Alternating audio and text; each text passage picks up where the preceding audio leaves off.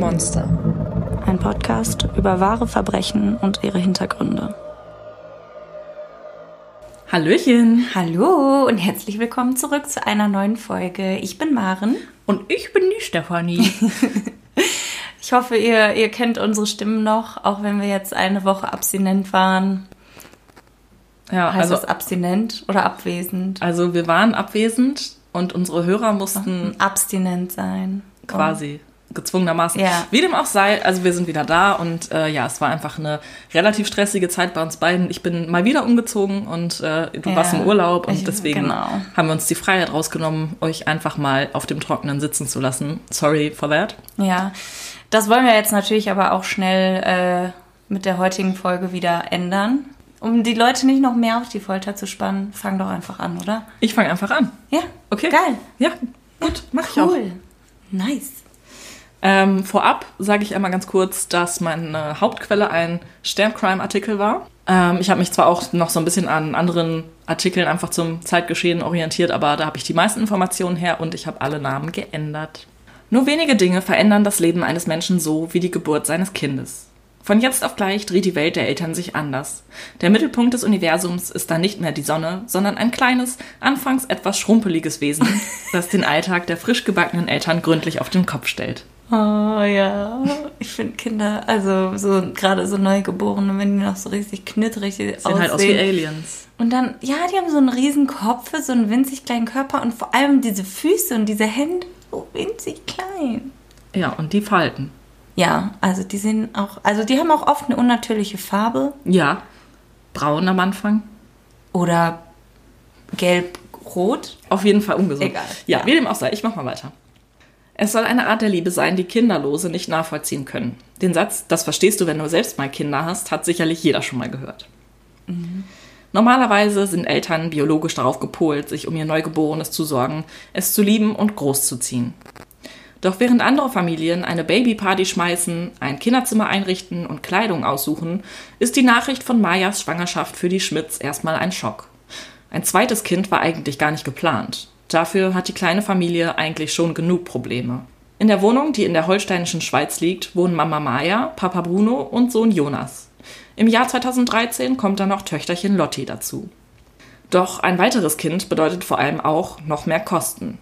Die Schmidts können sich finanziell kaum über Wasser halten. Immer wieder müssen sie neue Kredite aufnehmen. Maya hat eine Schwangerschaft voller Strapazen hinter sich. Sie hatte monatelang mit heftiger Übelkeit zu kämpfen und musste während der 9 Monate zweimal ins Krankenhaus eingeliefert werden. Vielleicht kann sie deshalb nicht so eine liebevolle Beziehung zu Lotti aufbauen. Auch Mann Bruno fällt auf, dass seine Freundin dem Kind nicht so viel Aufmerksamkeit schenkt wie dem größeren Bruder. Sie versorgt es zwar, doch darüber hinaus tut Maya sich schwer, Zeit mit dem Kind zu verbringen. Bruno ist ausgebildeter Tierpfleger, doch meistens ist er auf der Suche nach einem neuen Job. Nirgends findet er eine dauerhafte Anstellung. Dennoch ist er wenig zu Hause, vielleicht um den ständigen Streit mit Maya zu entgehen. Aber wenn es darauf ankommt, ist auf Bruno Verlass. Als Lotti einmal eine Bronchitis bekommt, ist er rund um die Uhr an ihrer Seite und pflegt sie gesund. So entlastet er Maya, die ihm das hoch anrechnet. Die beiden hatten sich in einem Tierhotel kennengelernt. Sie machte dort eine Ausbildung. Bruno ist 10 Jahre älter als Maya. Als sie sich das erste Mal geküsst haben, in der Futterküche der Pension, war sie 19 Jahre alt. Es dauert nicht lange, bis die beiden in ihre erste gemeinsame Wohnung ziehen. Beide lieben Tiere und so richten sie eines der Zimmer als Gnadenhof für alte oder kranke Kaninchen ein. Oh, mein Leben später mal. Ich nehme alle Tiere nehme ich auf. Und dann fressen die sich gegenseitig. Mhm. Einige Jahre später bekommen sie den gemeinsamen Sohn Jonas und ziehen mit Mayas Familie in ein Mehrparteienhaus mit Garten. Im Erdgeschoss wohnen ihre Eltern und in der anderen Wohnung auf ihrer Etage lebt ihre Schwester mit ihrer Familie.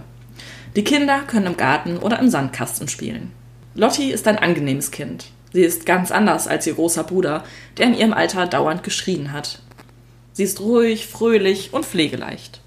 Die blonden Haare, die man noch eher als Pflaumen bezeichnen könnte, stehen ihr oft wild vom Kopf ab, wie das bei vielen Kleinkindern so ist. Doch als sie gerade 8 Monate alt ist, ändert sich alles. Lotti wird krank, schwer krank. Sie erbricht sich krampfhaft und die Haut löst sich von ihren kleinen Lippen ab. Irgendwas stimmt ganz und gar nicht. Maya und Bruno fahren sofort mit dem Kleinkind ins Krankenhaus.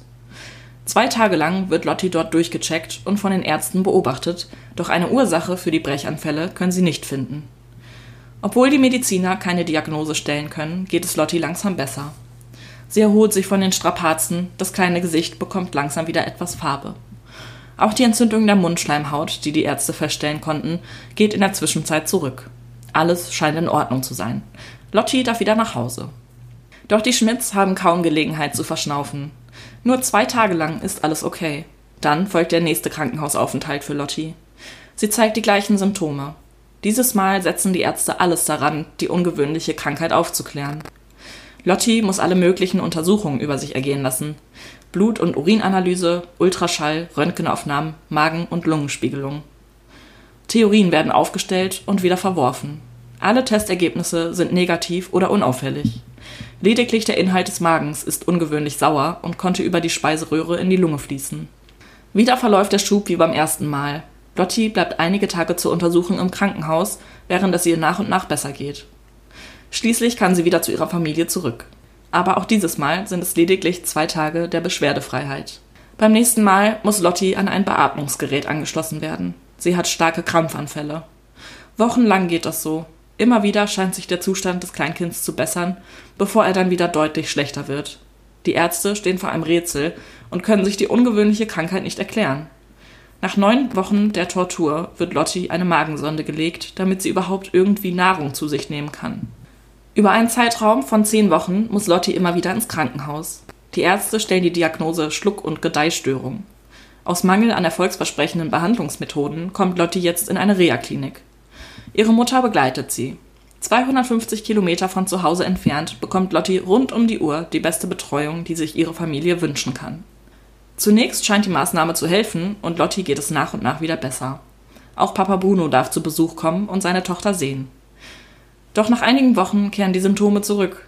Lotti leidet wieder unter Brechattacken und Durchfall. Bruno beschwert sich bei einer Pflegerin über die Kindernahrung. Die Milch sei irgendwie flockig und gräulich. Daraufhin öffnen die Schwestern eine neue Packung, doch das Ergebnis bleibt das gleiche. Es ist ziemlich ungewöhnlich, dass Ärzte für eine Krankheit so gar keinen Erklärungsansatz haben.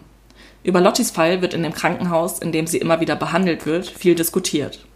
In einer Besprechungsrunde gibt eine Schwester den entscheidenden Hinweis, auch wenn sie das zu diesem Zeitpunkt noch nicht weiß. Vielleicht wird das Kind ja krank gemacht? Sie habe da so ein Bauchgefühl. Ihr ist aufgefallen, dass Mama Maya ihre Kinder unterschiedlich behandelt.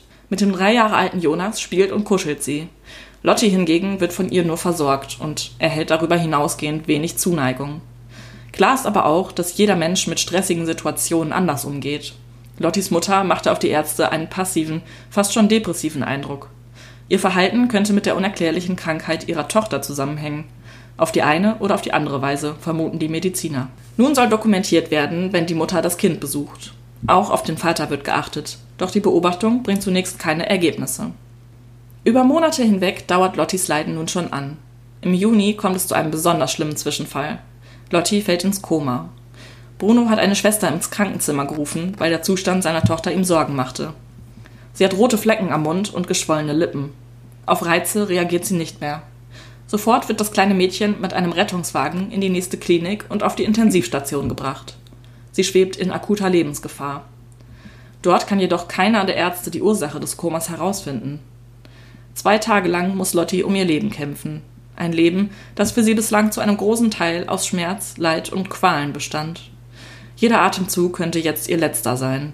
Ihre Mutter darf auf einer Liege neben dem Bettchen ihrer Tochter übernachten.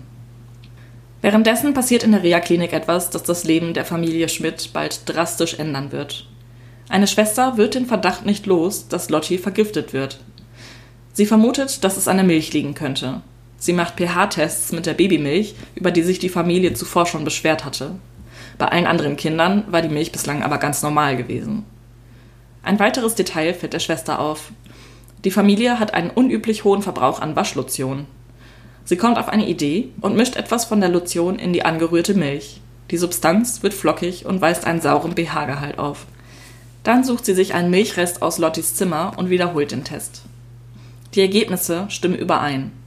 Die Schwester hat somit quasi den Beweis erbracht, dass Lottis Milch mit der Lotion vergiftet wurde. Sie berichtet sofort den Ärzten davon und sorgt dafür, dass die Info auch an das Krankenhaus weitergeleitet wird. Dort wird daraufhin eine toxikologische Untersuchung veranlasst, jedoch ohne Ergebnis. Nach 2 Tagen erwacht Lotti endlich aus dem Koma. Sie muss zwar mit einem Tropf ernährt werden, doch ihr Zustand scheint sich wieder zu normalisieren.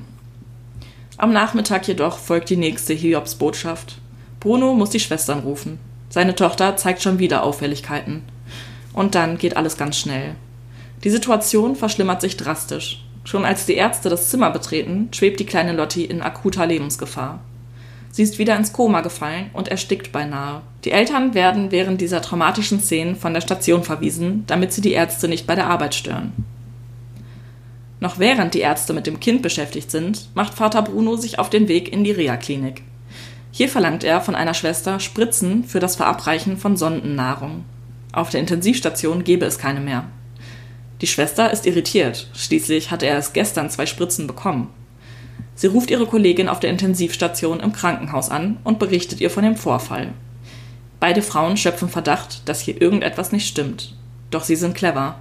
Sie machen aus, dass der Vater 2 Spritzen bekommen soll. Dann wollen sie abwarten, ob er sie mit zu seiner Tochter nimmt. Später wird Maya berichten, dass ihr Lebenspartner die Spritzen in ihrem Auftrag holte. Sie hat ihm erzählt, dass die Spritzen von der Intensivstation nicht mit der Magensonde kompatibel seien, die Lotti in einer anderen Klinik gelegt wurde. Am 3. Tag auf der Intensivstation geht es Lotti wieder sehr schlecht. Nachdem sie den Anfall am Vortag überlebt hat, ist ihr Körper jetzt wieder aufgedunsen. Eine Schwester bemerkt, dass das Pflaster über ihrer Magensonde verrutscht ist. Sie fürchtet Ärger von den Ärzten, falls diese neu sondieren müssen, und befestigt das Pflaster dieses Mal besonders gründlich. Am nächsten Tag kann die ganze Familie zu Besuch kommen. Lotti hat sich etwas erholt. Angesichts der Umstände ist die Stimmung nicht sonderlich heiter, doch niemand will die Hoffnung aufgeben, dass Lottis mysteriöse Krankheit doch noch geheilt werden kann. Doch wieder hält der Frieden nicht den ganzen Tag an. Noch während des Besuchs beginnt Lotti plötzlich zu würgen. Eine Schwester besitzt die Geistesgegenwart, das Erbrochene mit einer Windel aufzufangen.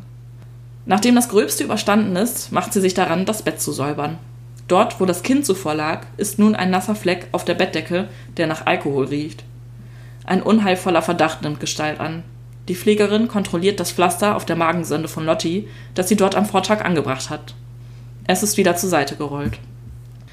Die Schwester alarmiert den Oberarzt. Hier muss sich jemand an der Sonde zu schaffen gemacht haben. Von selbst hätte das Pflaster sich nicht lösen können. Die Ärzte machen einen Bluttest mit Lotti. Das Ergebnis ist erschreckend. Das Mädchen hat 1,26 Promille. Oh mein Gott. Ja. 1,26 Promille? Und sie ist ja gerade so 10 Monate alt. Alter. Wenn ich 1,26 Promille habe, dann bin ich auch schon... Oh mein Gott. 2 Tage später werden Bruno und Maya von der Polizei verhaftet. Mit dem Test haben die Ärzte endlich den Beweis, dass das Kind tatsächlich krank gemacht wurde.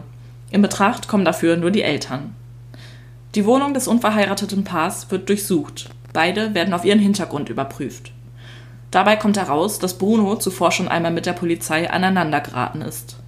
Er sagte damals, dass er als Kind im Kinderheim lebte und missbraucht wurde. Auf seinem PC haben die Ermittler kinderpornografisches Material gefunden. Er gab an, dass er nur nach Aufnahmen von sich selbst aus seiner Kindheit gesucht hatte, aber für den Besitz der Aufnahmen wurde er trotzdem zu 3 Monaten Haft verurteilt. Maya blieb damals dennoch bei ihm.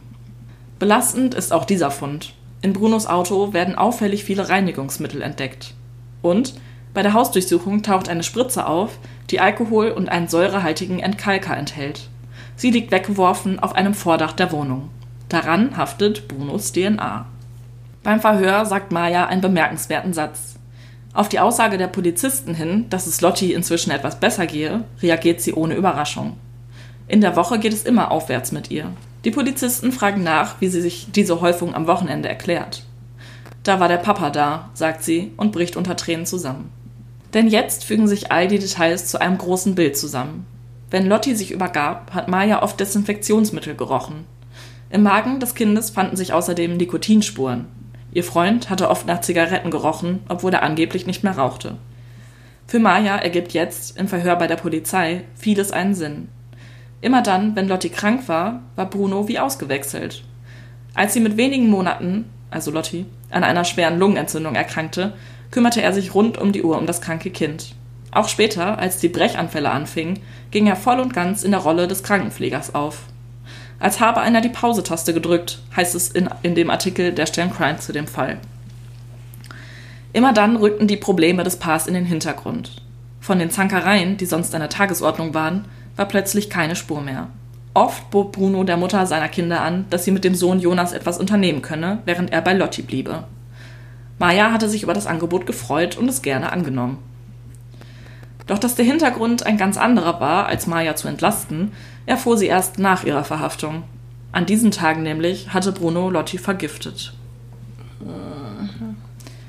Der Prozess gegen Bruno beginnt im März 2015. Angeklagt ist er wegen versuchten Mordes. Den Vorwurf, die kleine Lotti vergiftet zu haben, streitet er vehement ab. Doch bevor das Gericht ein Urteil fällen kann, muss es sich erstmal die Lebensgeschichte des 36-Jährigen anschauen. Wir tun das jetzt in relativ kurzer Form. Bruno ist das Kind zweier Alkoholiker. Er wurde in seiner Kindheit mit Kochlöffeln, Gürteln und Teppichklopfern geschlagen, eben mit allem, was die Eltern gerade so zur Hand hatten. Irgendwann schoben sie das Kind ins Heim ab. Was zunächst wie eine Chance für den Jungen aussah, verlief dann aber doch nicht so wirklich glücklich. Im Heim wurde er von einem der Betreuer missbraucht. Irgendwann fand Bruno eine Pflegefamilie und machte einen Hauptschulabschluss an der Förderschule. Dann wurde er Tierpfleger. Doch er zeigte auch auffälliges Verhalten. Nach einem Streit mit seinen Pflegeeltern wurde er aggressiv. Zu diesem Zeitpunkt war er 24 und schon längst ausgezogen. Deshalb bricht er bei ihnen ein und klaut den Fernseher und den Computer. Dann versucht er, das Haus abzufackeln, scheitert jedoch. What the fuck? Dennoch drohte dem Paar, das ihn jahrelang bei sich aufgenommen hat, mit dem Tod. Dafür bekommt Bruno 1 Jahr auf Bewährung.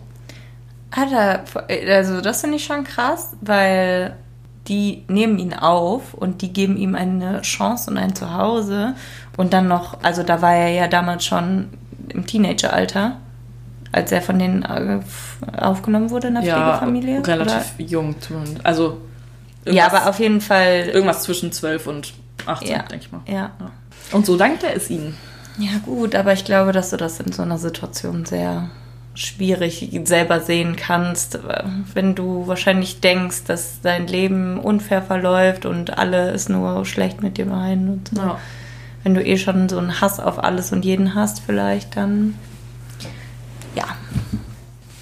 Das Gericht lädt zahlreiche Zeugen vor, darunter mehr als 40 Ärzte und Pfleger, die im Laufe der Zeit mit dem Fall zu tun hatten.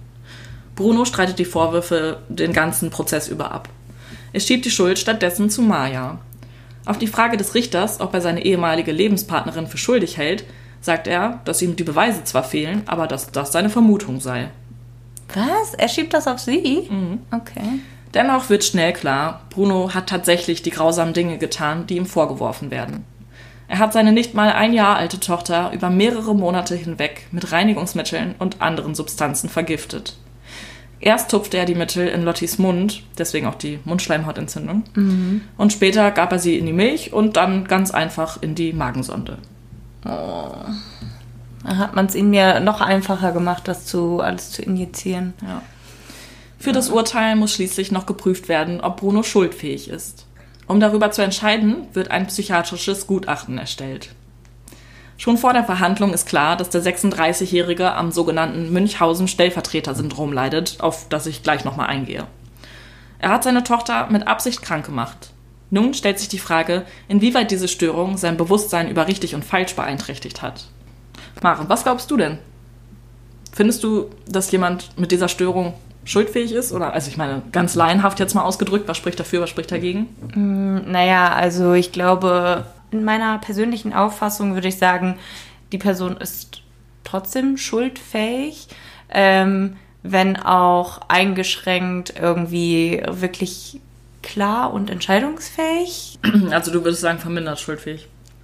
Ja. Oder voll schuldfähig? Ja, nee, nicht voll schuldfähig, also voll schuldfähig auf jeden Fall nicht, aber vermindert auf jeden Fall. Okay, gut, ja. Ich löse mal auf.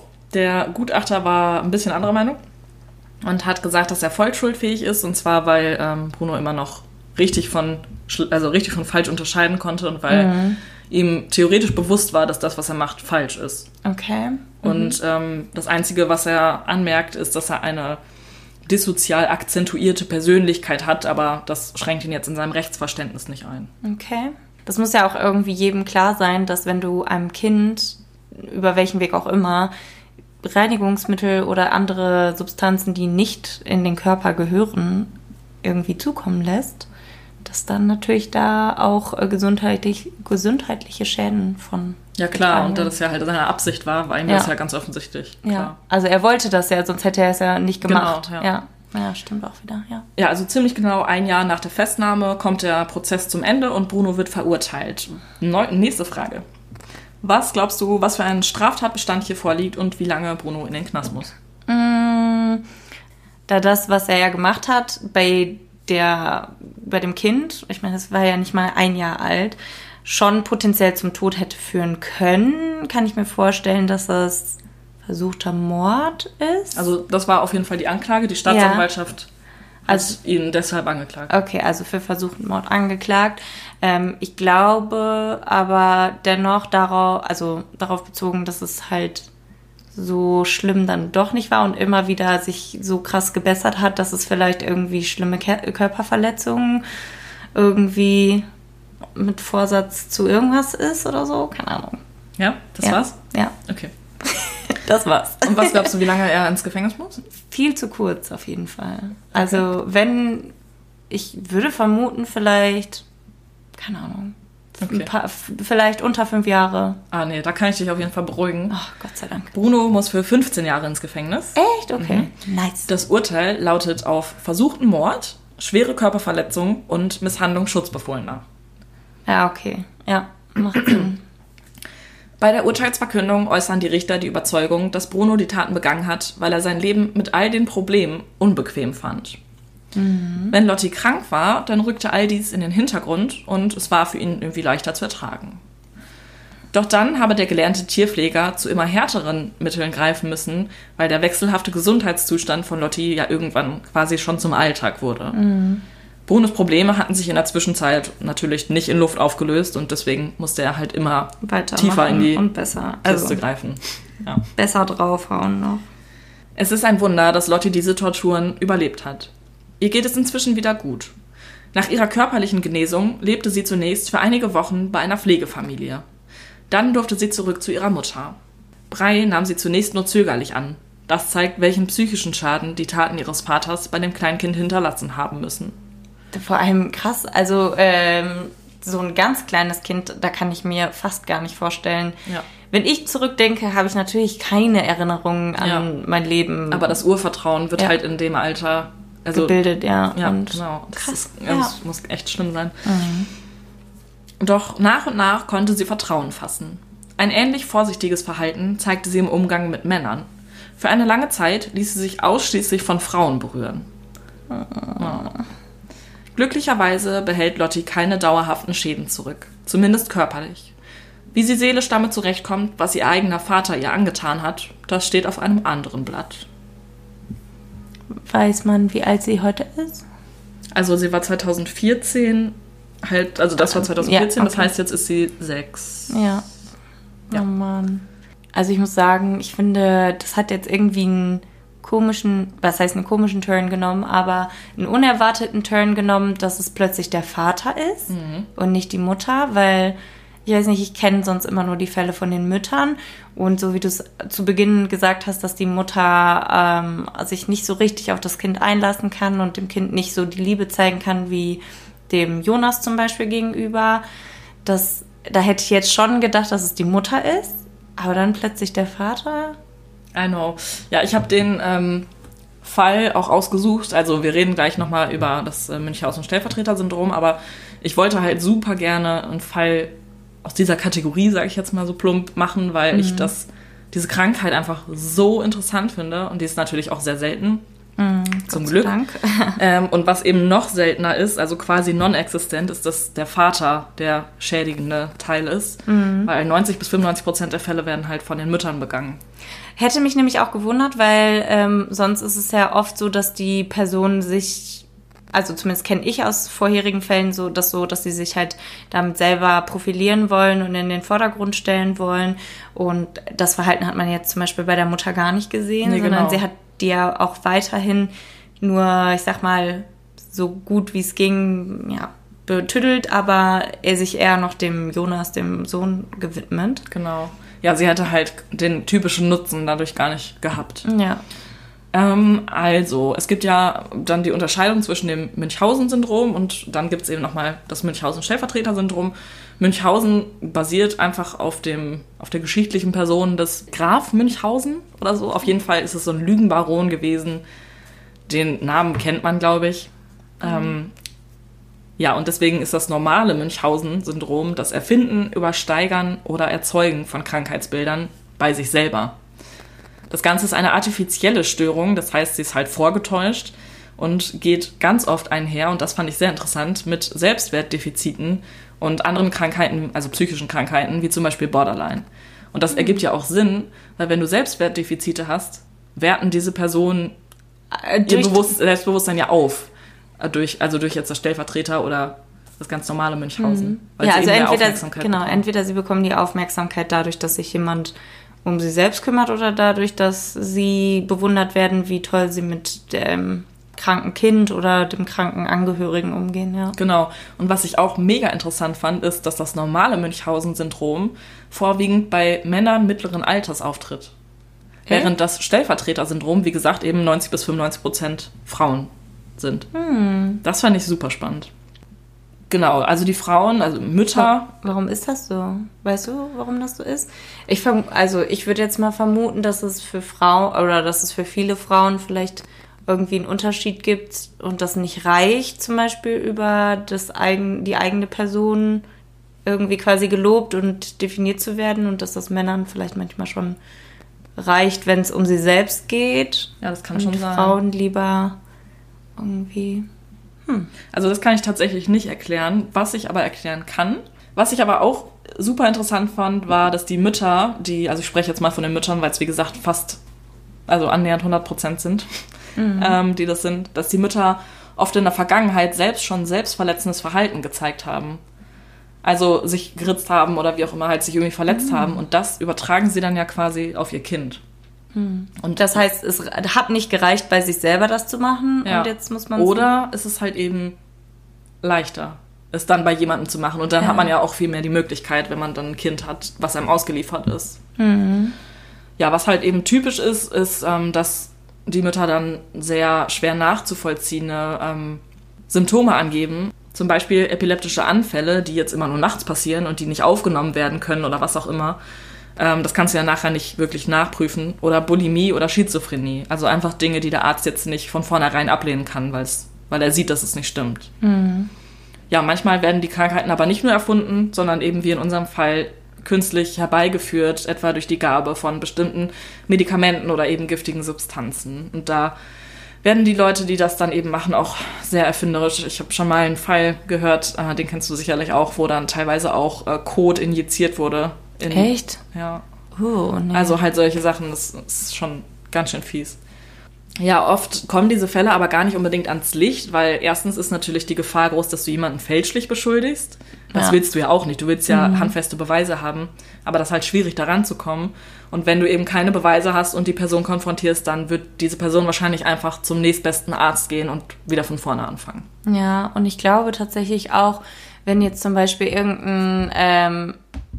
wenn irgendein Familienmitglied jetzt plötzlich sagen würde, hey, kann das irgendwie sein, dass das so und so ist? Da denkst du ja gar nicht dran, weil du ja erstmal vermutest und weil ja im Kopf eines jeden Menschen vermutlich erstmal der erste Gedanke ist, das ist die Mutter, die will nur das Beste für das Kind, die kümmert sich um das Kind, und da guckt man, glaube ich, gar nicht in die Richtung. Außer wir True Crime Menschen jetzt. Wir würden das jetzt sofort denken. Wir so, oh mein Gott, Sherlock Holmes. Sie injiziert ihrem Kind Kot oder irgendwelche anderen Desinfektionsmittel. Sachen. Nee, wir kämen da, glaube ich, einfach auch schneller drauf, weil wir das jetzt eben schon kennen. Mhm. Aber das ist ja einfach eine Krankheit, die überhaupt nicht bekannt ist in der Gesellschaft. Also, ja, und wie du schon sagst, niemand denkt daran, dass die Mutter jetzt dafür verantwortlich ist. Warum sollte eine Mutter ihr Kind krank machen? Ja. Ja, wenn man selber krank ist. Ja, genau. Dann. Ja. Genau, das war mein Fall diese Woche. Crazy. Auf jeden Fall. What do you say? I say thank you. Mm. Danke für den Fall. Du hattest mir ja schon vorher gesagt, du bist gespannt, wann ich bemerke, worum es geht, was genau passiert. Ja. Ich bin froh, dass das Mädchen das einigermaßen überstanden hat und zumindest körperlich keine Schäden irgendwie weiter davonträgt. Ich glaube, wenn... Es könnte natürlich schwierig werden, wenn die Mutter jetzt weiterhin relativ kühl bleibt und dem Kind dann irgendwie dieses Vertrauen und die Liebe und die Geborgenheit irgendwie weiterhin zu geben. Aber wir hoffen auf das Beste, dass die kleine Lotti, und ich finde auch den Namen hast du sehr süß ausgewählt, ja, sehr traurig auf jeden Fall, dass sie es ertragen musste. Gut, dass es rausgekommen ist, sehr aufmerksam von der Krankenschwester oder der Krankenpflegerin. Das fand ich auch krass, dass sie da auf die Idee gekommen ist, das anzumischen, den pH-Wert zu messen. Richtig gut. Aber ja, ich meine, das sind halt... Wenn du irgendwann keine Antworten mehr hast, sind das halt die einzigen Auswege und die einzigen Ideen. Und ich finde, das ist vielleicht auch für alle Leute, die nicht nur True Crime begeistert sind, sondern vielleicht sogar auch im medizinischen Bereich arbeiten, würde mich mal interessieren, ob die so, also Krankenschwestern, irgendwie Arzthelferinnen, Ärztinnen, Ärzte, wie auch immer, ob ihr da schon mal irgendwie Erfahrungen gemacht habt mit Leuten oder mit solchen Fällen, ob sowas tatsächlich öfter vorkommt, als wir es uns vorstellen können, und ob ihr vielleicht sonst mal ungewöhnliche Sachen erlebt habt, die ihr selber quasi abseits der normalen Wege rausgefunden habt. Das wäre ja schon sehr interessant mal zu hören. Genau, schreibt uns das gerne bei Instagram, Menschen und Monster. Ja. Und ebenfalls da könnt ihr uns schreiben, wenn ihr aus dem Großraum Münsterland kommt. Denn Maren und ich haben, naja, eigentlich war es nicht unsere Idee, sondern eine Zuhörerin hatte die Idee und wir fanden sie so genial, dass wir uns jetzt gesagt haben, wir ziehen das durch. Eine Hörerin hatte nämlich vorgeschlagen, dass wir mal einen Stammtisch machen in Münster. Natürlich gerade aktuell Corona-Krise ein bisschen schwierig, das zu realisieren. Muss ja auch nicht sofort sein oder nicht in dem Umfang, in dem wir es uns wünschen würden. Aber wenn vielleicht erstmal eine Handvoll Leute dabei wären, wäre das, schätze ich mal, in Ordnung, sich da auch aktuell irgendwo zu treffen. Also wenn da jemand Lust drauf hat, sich einfach mal ein bisschen auszutauschen. Und wir müssen auch nicht den ganzen Abend über Mord und Totschlag reden. Also können wir, müssen wir aber nicht. Mit steigendem Alkoholpegel ist da sicherlich auch was anderes thematisch drin. Genau. Ja, genau. Also wenn ihr Bock habt oder Bock hättet auf sowas, dann schreibt uns auf jeden Fall gerne. Und dann organisieren wir das demnächst mal. Wir würden uns mega freuen. Ich finde das auch richtig cool. Obwohl ich das sehr, sehr absurd finde. Jedes Mal, wenn auf der Arbeit jemand sagt, oh, ich habe euren Podcast gehört, und ich denke mir so, oh mein Gott. Ja, I know what you mean. Unangenehm. Mir ist das echt unangenehm, weil ich mir so denke, also ich meine, man zweifelt ja selbst eh immer mehr an sich als andere und man ist sich selbst der größte Kritiker, aber ja, das ist schon irgendwie ein komisches Gefühl. Ich weiß, was du meinst, ja. Aber ja, nichtsdestotrotz. Erzählst du uns noch einen Witz, bitte? Ja, bevor ich einen Witz erzähle, möchte ich noch einmal kurz Danke sagen. Nicht nur, ich meine, ihr seid eh die Süßesten. Ihr habt letztes Mal so viele Glückwünsche, gute Besserungswünsche ausgesprochen und jetzt auch noch zu meinem Geburtstag so viele Glückwünsche. Dafür wollte ich einmal Danke sagen. Du hast richtig viele Glückwünsche bekommen. Ja, richtig süß. Ich war im Urlaub und war da ein bisschen, hab versucht, ein bisschen abzuschalten. Genau. Aber auf jeden Fall danke, an dieser Stelle einfach mal ein dickes Danke an euch, dass ihr so verständnisvoll und so lieb und einfühlsam seid und da irgendwie auch voll auf unserer Seite seid. Und ja, das finde ich, ist nicht selbstverständlich und dafür muss man auch mal Danke sagen. Yes. Dann möchte ich uns nicht mit einem traurigen Gefühl hier sitzen lassen. Ich spendiere uns heute einen Witz. Bitte spendiere ihn uns. Ich spendiere, aber sowas von. Ich habe heute die Spendierhosen an und ich würde sagen... Ach, das sind deine Spendierhosen? Ja, deswegen sehen die vielleicht so gut aus. Ach, ich verstehe. Der heutige Witz könnte vielleicht für die Feministen unter euch, und glaubt mir, ich bin immer auf der Feministenseite, aber nehmt es euch nicht zu Herzen. Stimmt es, dass ihr Mädels so gut duftet, weil ihr so einen hohen Anteil an Orangenhaut habt?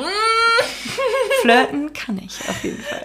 Geilo. Stell dir mal vor, was würdest du machen, wenn ein Typ zu dir kommt und so mit dir flirtet und fragt, ob du deshalb so gut duftest? Kann man dem dann böse sein? Ich glaube, ich würde halt hart lachen, aber ich würde ihm dann irgendeine fiese Retourkutsche geben und dann gehen. Ja, das fände ich auf jeden Fall irgendwie abartig. Aber ich fand's witzig. Ja, das ist schon, habe ich auch noch nie gehört, sowas. Weil das ist so ein das ist ein Kompliment in einer Beleidigung versteckt. Ja, so. Aber eigentlich ist es eher eine Beleidigung, ja, die natürlich ein kleines Kompliment enthält. Ja, das stimmt. Also, naja, eigentlich ist es nur eine Beleidigung. Ja, aber wir wissen ja auch, Männer stehen oft auf dem Schlauch und wissen vielleicht nicht so ganz, wie man... Hey, Frauen stehen auch oft auf dem Schlauch. Oh, ich stehe eigentlich permanent auf dem Schlauch. Ich liege auf dem Schlauch. Leider. Egal. Lasst uns gerne, übrigens in dem Zuge noch ganz schnell, kurze Eigenwerbung, lasst uns gerne eine Bewertung bei iTunes oder Apple Podcast da und folgt uns auf Instagram. Und wir freuen uns über eure Nachrichten. Genau. Macht's gut. Bis zum nächsten Mal. Bis zum nächsten Mal. Tschüss. Ciao.